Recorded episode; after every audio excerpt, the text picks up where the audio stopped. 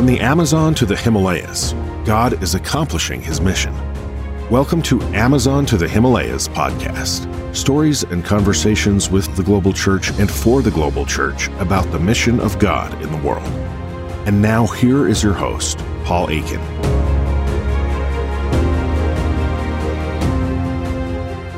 Welcome to Amazon to the Himalayas podcast. I'm your host, Paul Akin. And in this episode, we're going to be having a conversation with Dr. Aubrey Sequeira. Dr. Sequeira serves as the senior pastor of Evangelical Community Church in Abu Dhabi in the United Arab Emirates. He is originally from India and worked in engineering and IT before being saved and called to ministry. Dr. Sequeira is a two time graduate of the Southern Baptist Theological Seminary, where he completed a Master's of Divinity degree as well as a PhD in Biblical Theology.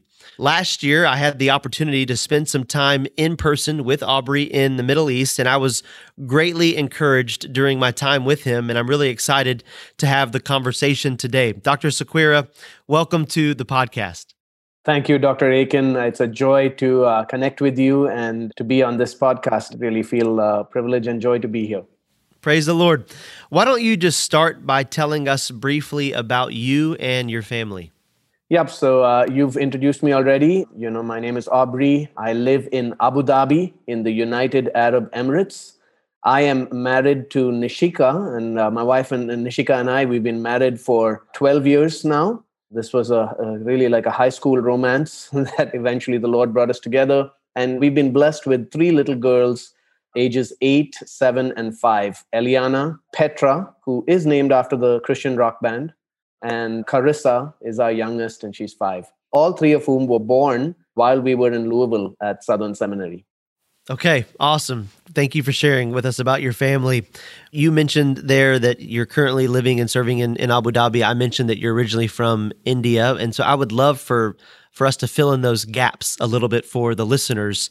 How did a young man who is from India, who became a believer, follower of Jesus Christ, now end up pastoring in the Middle East? So could you share with us your your salvation testimony? How did the Lord save you? Yeah, thank you. I am originally from Chennai in South India. It's a big city uh, there. And I grew up in Chennai in a Roman Catholic household, a very religious Roman Catholic home. And if you're familiar with Catholicism in some parts of the world, in India, it is a very idolatrous and superstitious form of religion. And, you know, when I was in my teens, I became very rebellious. I started playing rock music. I began playing bass guitar. Ended up, when I was 19, playing for one of the largest rock bands in India, one of India's premier rock bands, was touring around the country even while I was studying engineering. And all of that, just the wild lifestyle of rebellion. I also was studying engineering at an Islamic institution. And, you know, this was a time in my life where, for the first time, I began thinking seriously about the world and life and who we are. I had a number of Muslim friends at college who really challenged me. You know, for me, I was Roman Catholic. My religion was just a once a week nominal thing. But for these guys, their religion was their whole life. So that made me begin questioning things. Plus, even with all of the fun and excitement of playing rock music, I just found my life growing increasingly empty. And uh, it was around this time I was going through a very dark phase, and God brought this person into my life who's another musician. And his life was just very different from everyone else that I knew in the music scene and I ended up learning that he was going to this church. He invited me to go to church with him. I went out of curiosity and, you know, maybe God can fix my life. And as I began going to this church, I experienced a kind of love. It was an evangelical, Bible believing church. The first time I'd ever gone to a church like that when I was 21 years old. I just experienced love from the people there. I began to see if if they if there really is a God, you know, these people know him and I ended up going to a Bible study, a weeknight Bible study in that church, which was run by an American who was living in my city, you know, on mission. And he was supposed to be starting a restaurant soon as kind of his platform. And I was told that the food at his Bible study is really good. So I went to Tom's Bible study on Thursday nights, mainly for the food. And Tom really challenged me with the Bible. He got me reading the Bible he challenged me with a lot of questions that exposed you know flaws in my thinking eventually, I remember he started teaching through Ephesians. And, and at some point along the way, reading the Bible, thinking through these things, I became convinced the Lord put the conviction in my heart that this book is the Word of God and I can believe what it says. And by that point, we had reached Ephesians. And while we were going through Ephesians, I heard the gospel for the first time in my life why Jesus died. I remember it very clearly Ephesians chapter 2, which says, We were dead in our trespasses and sins, by nature children of wrath. Uh, but God, being rich in mercy because of his great love with which he loved us, made us alive together with Christ. By grace, you have been saved through faith. That was the first time I heard the gospel. And about a month out from that, you know, I was on a train, I was traveling, I had played a concert with a band, got completely wasted, you know, and was on, on a train and decided to read the Bible that I had in my backpack and, you know, was still wrestling with these things and, and with the claims of the gospel of Christ. And I remember just opening First John and saying, I have never read this before. And First John chapter one, if we say we have fellowship with him and walk in darkness, we lie and do not practice the truth. And I think that's when the Holy Spirit opened my eyes and the Lord brought me from darkness to light and saved me. And I put my faith in, in the Lord Jesus Christ. I was baptized two months after that, and the Lord uh, radically transformed my life from there. I started sharing the gospel with others. My mother came to faith in Christ. She and I were baptized together. My girlfriend at the time also came to faith in Christ, and she is my wife today. So that's how the Lord saved me you know i was involved with uh, like you said was working as, I, I, graduated college started working as an engineer was involved in christian ministry already while i was in india my job moved me to toronto continued working there and while i was in toronto I began to grow more and more zealous and passionate to be trained and to serve the lord with my whole life i was very influenced by the preaching of john piper and the call not to waste your life and in God's providence, he ended up bringing us to Louisville. I left my job in Toronto. We moved to Louisville to be trained and with a desire to go wherever he might lead. And again, in God's leading, somehow he opened this door and, and brought us here to the UAE, United Arab Emirates, and to Abu Dhabi. And it really ended up being a perfect fit for us and for the work that the Lord has called me to. So that's how a boy from India ended up here uh, serving the Lord in Abu Dhabi. It's all God's grace. Amen. Praise the Lord. Thank you for for taking some time to, to share that with us. Just encouraging to hear how the Lord is at work and grateful that the Lord has led you to where you are currently. And so now I want to switch gears and ask some questions about where you are right now, where you're living and serving. You mentioned that you're living and serving there in the Middle East. And so I want you to talk a little bit about that region of the world. What are the people? What's the culture like? What is the state of the church in that location, in that place? Yeah, it's a great question. Where we're living, I live in the United Arab Emirates. All right, so it's uh, in what they call the Arabian Peninsula. It's a Gulf country, the Persian Gulf, right, on the shores of the Persian Gulf. I live in a city, the capital city of the United Arab Emirates, uh, Abu Dhabi, which is a little less famous than its uh, very glitzy and very famous neighbor, Dubai, right? So everyone knows Dubai. People think Dubai is a country, it's actually a city. And here, Abu Dhabi and Dubai really are global cities. These are global, like a global hub. If you come here, you'll find that it's really east meets west in some ways. It's a crossroads uh, right at the center of the world in some ways, right? You have North America and Europe and North America to the west, and then Asia, India, all of that to the east. So this is a global hub.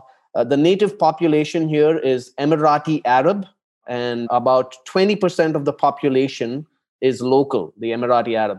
The remaining 80% of the population of this country is actually an expat population. So, expatriates are people who are coming from many, many different parts of the world uh, to live here and to work. And I mean, you have people from pretty much every nation under heaven in this uh, one place, in, in these cities. And if you've not seen the transformation of Dubai over the last decades, I, I suggest you know googling it on YouTube. Look for transformation of Dubai, and, and just look at how you know Dubai, which was formerly a fishing village, uh, really has grown into uh, kind of a global powerhouse of, of a city. As for the church here, the church here in, in many ways is, is a reflection of the church in the global south as a whole. You know because like i said you have people coming from all these parts of the world and that's very reflective of what you see here. So we have a number of churches. There's a growing christian population. The local authorities and government have always been very benevolent. They're very tolerant and, and kind. They're happy for churches to meet here. Uh, you know, our church building is built on land that was given to us by the Abu Dhabi government. So they're very encouraging and tolerant in those ways. I should say there are numerous congregations from different languages, different peoples. So there's a lot of growth. And you see a lot of people who name the name of Christ. But sadly, just like the state of the global church, a lot of that tends to be very rapid growing, large numbers, but very shallow in depth and in doctrine. And we really do see the very disastrous effects of the prosperity, so called prosperity gospel and health wealth teaching spread across both churches and the lives of Christians who live in this region and who come from Africa, Asia, and other parts of the world. So, yeah, there's lots of work to be done, and there's a lot of work to be done in the gospel reaching indigenous peoples as well. That's helpful perspective for you just to kind of lay out some of that context. But you were recently voted in as the senior pastor of the Evangelical Community Church there in Abu Dhabi. I would love for you to tell us a little bit about that church. Yes, glad to. So, the Evangelical Community Church uh, that I pastor is kind of the flagship international evangelical church in this city. We've been around for nearly 50 years now. Next year will be the, the Golden Jubilee. So, this church was planted back in 1972 early days when people first evangelicals first came to this region. We have just about 500 members and before covid happened uh, so a year ago at this time we had over a thousand people in attendance every friday morning at our worship services.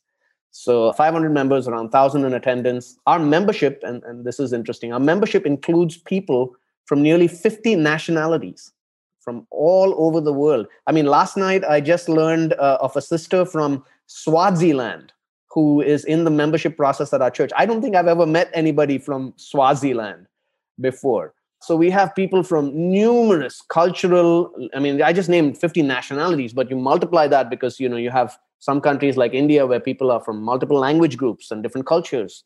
And so we have people from numerous cultural and linguistic backgrounds.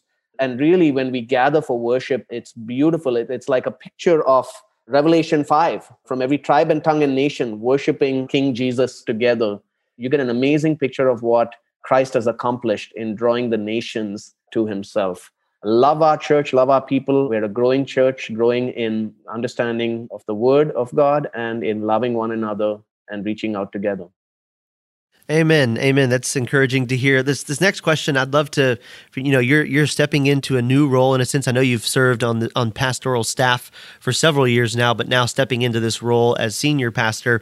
And so there's kind of a kind of a two-phase question that I want to ask. And one is kind of broadly, what is your vision? What is your hope for ECC Abu Dhabi and kind of how you want the Lord to use this church in the surrounding region? And then kind of maybe a bigger, broader question related to that what role do you believe international churches can play in the Great Commission? I mean, you just mentioned just kind of this unique church that's set up there, kind of in the heart of the Middle East with you know members from 50 different nations and all these kind of different things. So what's your vision and hope for the church? And then kind of what role do you think international churches more broadly can play in the great commission? Yes thank you brother. Glad to share our vision statement as a church is uh, that we desire to be an embassy of the Lord Jesus Christ in Abu Dhabi. So we're an embassy of, of the Lord Jesus. We represent his kingdom here in Abu Dhabi. And we're growing disciples from the nations to be gospel ambassadors to the nations. And I think that really encapsulates who God has called us to be as a church here. We are a people from the nations. Like I said, you know, God is bringing the nations here to our doorstep, people from so many different contexts, people from unreached people groups you know who otherwise might never encounter the gospel in their home context are right here part of our church. And our goal is to fulfill what jesus commanded us to do is to make disciples of them to grow them as disciples but not just to grow inwardly also to be sent out as gospel ambassadors right? We want to send gospel ambassadors to the nations both to, to the nations here in abu dhabi in our context as well as beyond. We want our members to go out equipped from here with the gospel imprinted on their hearts and take that gospel to the ends of the earth. You know, I, I, think about the church in Antioch in the book of Acts. That church, you know, from which Paul and Barnabas were raised up and sent out, that church was planted by a bunch of ordinary Christians who were you know who came out from the church in Jerusalem, and what an impact uh, the church at Antioch made for the sake of Christ. And you know, so that would be really our my goal. I, I think of uh, other great expat churches in history. I think of the church in Geneva at the time of the Protestant Reformation. This is something I've tried to hold before our elders and our people constantly. The church in Geneva had people fleeing persecution from other Roman Catholic parts of Europe, and they came to Geneva. And at Geneva, they experienced expository preaching, a kind of vibrancy of church life and worship that they'd never experienced in their lives. And Geneva also launched a, a training academy for pastors there and ended up planting, I think, over 2,000 churches in neighboring France where it was illegal to be a Christian. The Protestant population of France grew by over 10% over the next 20 years. And, and a lot of that was missionaries sent out from Geneva to Poland, to Hungary, all the way to Brazil. And my, my hope really is that our church here in Abu Dhabi, Lord willing, by His grace, would become a sort of 21st century Geneva here in the Middle East, where we have the opportunity, the people that God is bringing to us, to disciple them, train them, equip them, and then send them out to plant churches wherever God gives us opportunity. And that we would see a multiplication of healthy churches, faithful gospel preaching churches throughout the 1040 window. So that's a little bit about our church. I, I think the other uh, thing you asked was generally about international churches and, and what role international churches can play in the Great Commission. I should say, on the one hand, I mean, you know, sometimes international churches can be really weak and a bad kind of model for Great Commission. I have seen contexts where the international church is, is just kind of a country club for expats and, and, and just more like a chapel meeting where people just kind of gather and, and it's, you know, there, there isn't really any serious commitment or serious vision to glorify the Lord. But a gospel preaching and biblically faithful international church, I believe, international churches that are rooted in scripture can exercise great impact and influence for the sake of the gospel and for the advance of the Great Commission. I mean, first of all, I mean, Jesus has called us. The Great Commission is that we're called to make disciples, to baptize them and teach them everything that Jesus has commanded us to do. And I think the biblically speaking, the, the primary context for making disciples is the local church. And uh, international churches are often in regions where it's difficult for other churches to take root but the government like like in our case the government gives us favor and, and gives us a legally recognized space. So the international church can be a great and fertile ground for evangelism and for discipleship and to reach unreached peoples with the gospel of christ people who might otherwise never come into contact with the gospel back in their home context or wherever they are an international church affords you the opportunity to both reach those people as well as to teach them everything that jesus commanded. International churches you know are, are a place where you because people come from so many different backgrounds and from so many different cultures so many different denominational backgrounds again you're forced to kind of keep the bible central. And by doing that people begin to learn how scripture actually is sufficient for all of life it dictates christian identity. It dictates who we are. Scripture is enough to teach us how we should do church.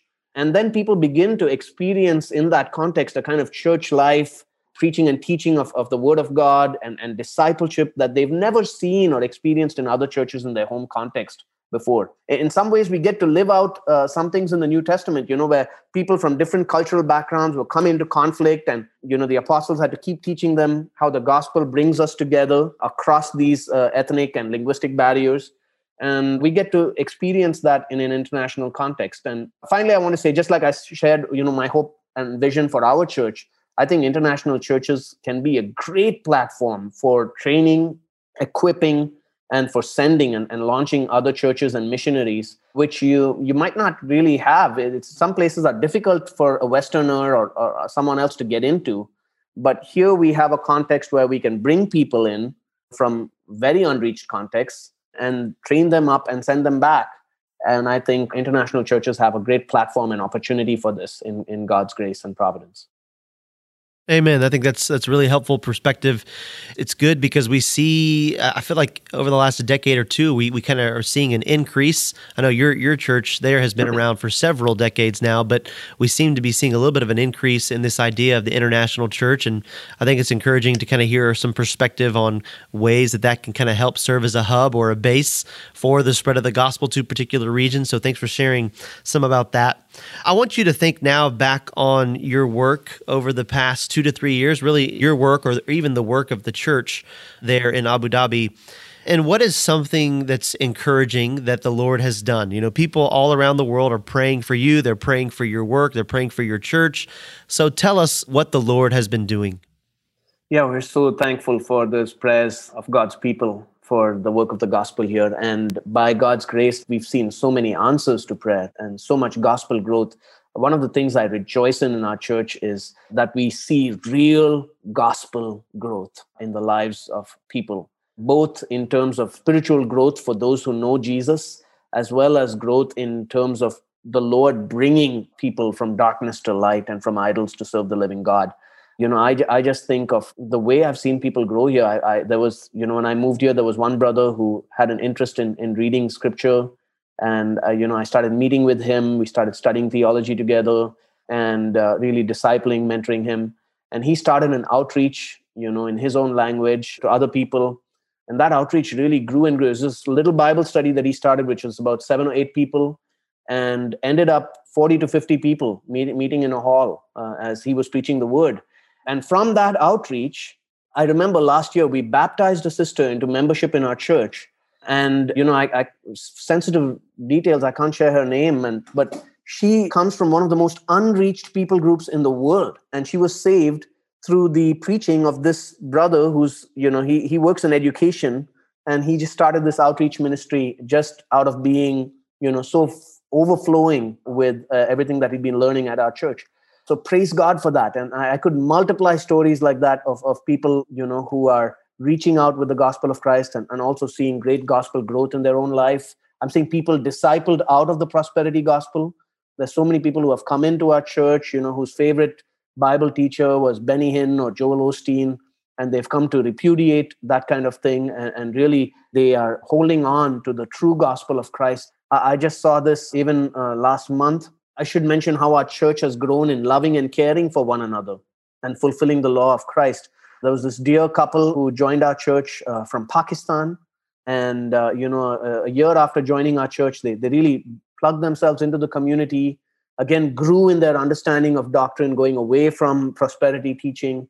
And uh, this brother was diagnosed with stomach cancer, stage four.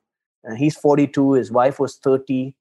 And just two weeks ago, the Lord called him home to glory and you know his uh, hospital room for the last two months almost 24 7 there have been members of our church congregation going there to the hospital room spending time with his wife ministering to him and you know eventually when when he when he died he was surrounded his, his room he was surrounded by members of our congregation from many different nationalities singing hymns and even there with him till his final breath him and his wife she shared with me I've never seen this kind of love in a church. Every experience in church that we've had before, it was never like it's always a one man show, you know, where the pastor was the big boss or so called anointed man of God.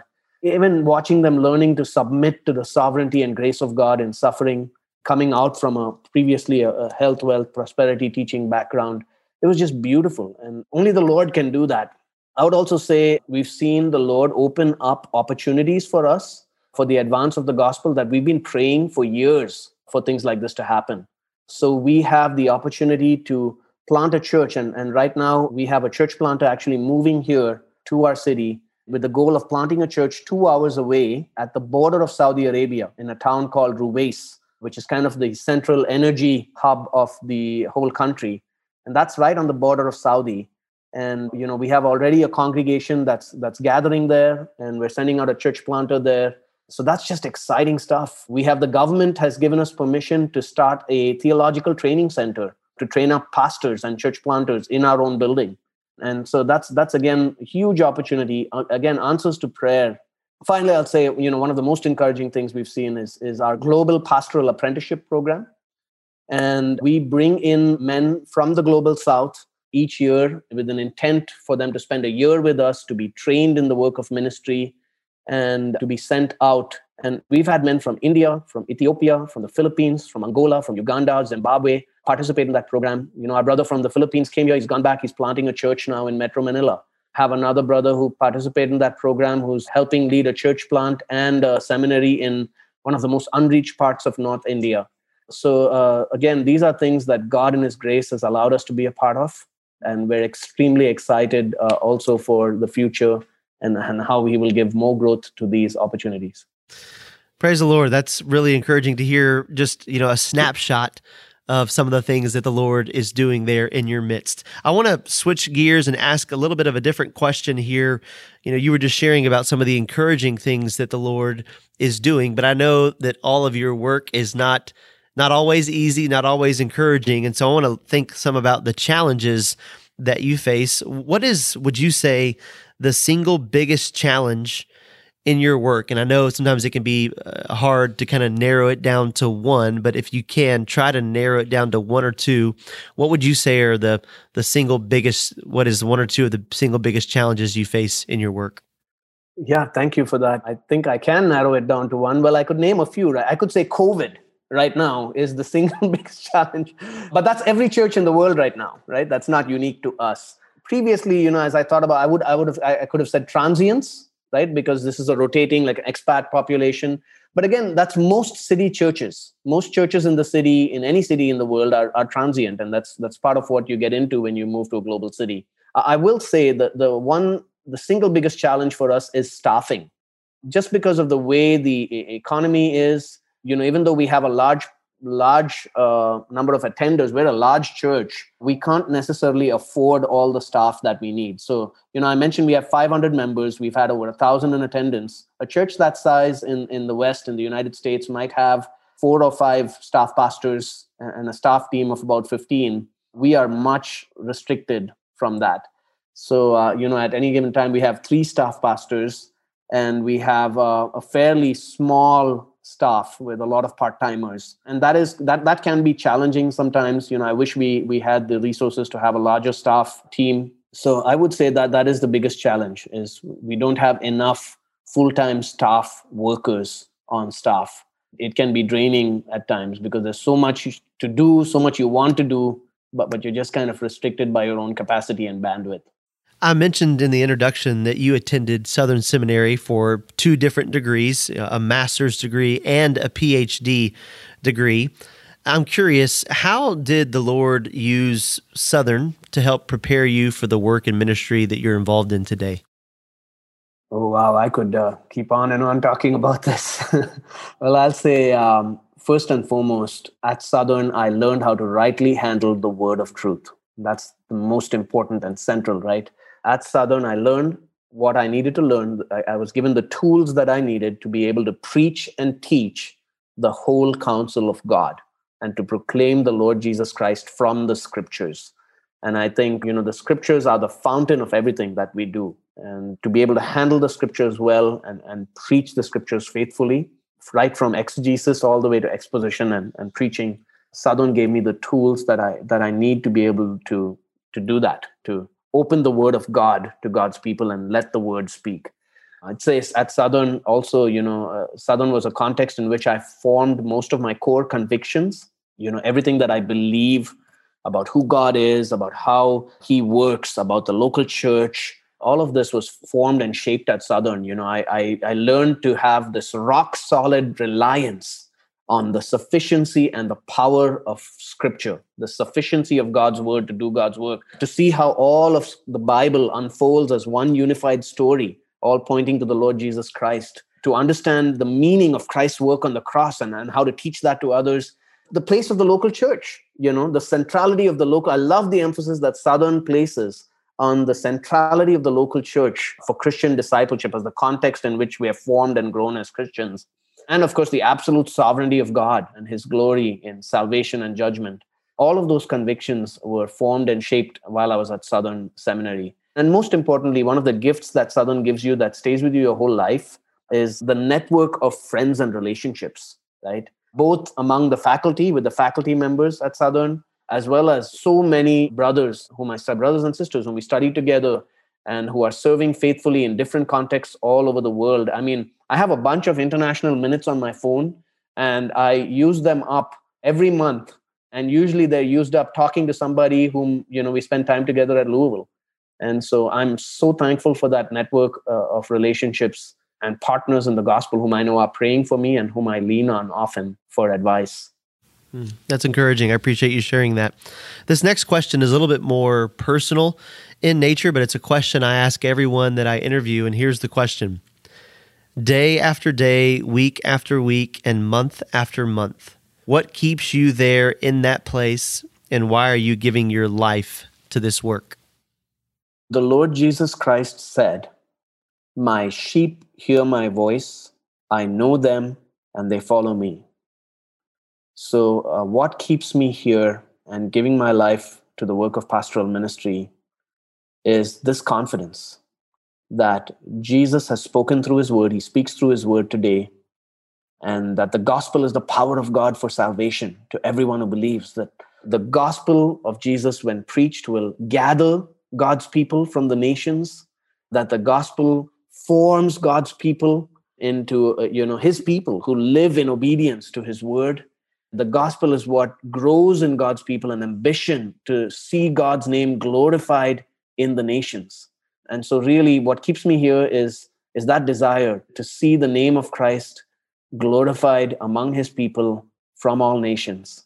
That's what drives me. Amen. This is last question for you.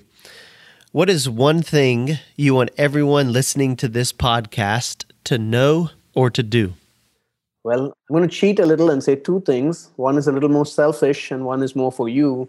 But for us, I would say pray for us. Please pray for us. Pray uh, that the gospel would speed ahead and multiply and would bear fruit, that the Lord would continue to build his church so that the gates of Hades would not prevail against it. Pray for us. So that's for us. And then what would I want you to do? I would I would want you to live fervently, all out, live flat out for the glory of Jesus. He is so worth it. Wherever God calls you, wherever He places you, just live for His glory and build up His church. Praise the Lord. I hope you enjoyed hearing from Dr. Aubrey Sequeira today. Please pray for him, for his family, and for the ministry of his church there in Abu Dhabi. To hear more conversations like this, please subscribe to this podcast and be sure to follow us on social media. Thanks again for listening to Amazon to the Himalayas. Thank you for joining us on Amazon to the Himalayas. This podcast is brought to you by the Billy Graham School at Southern Seminary. Please visit our website www.sbts.edu/bgs where you can subscribe to the show and learn more. Also, if you have found these conversations helpful, please leave us a comment or a review and encourage your friends to subscribe to the podcast. Be sure to follow us on Facebook, Instagram, and Twitter for more. This is Amazon to the Himalayas podcast.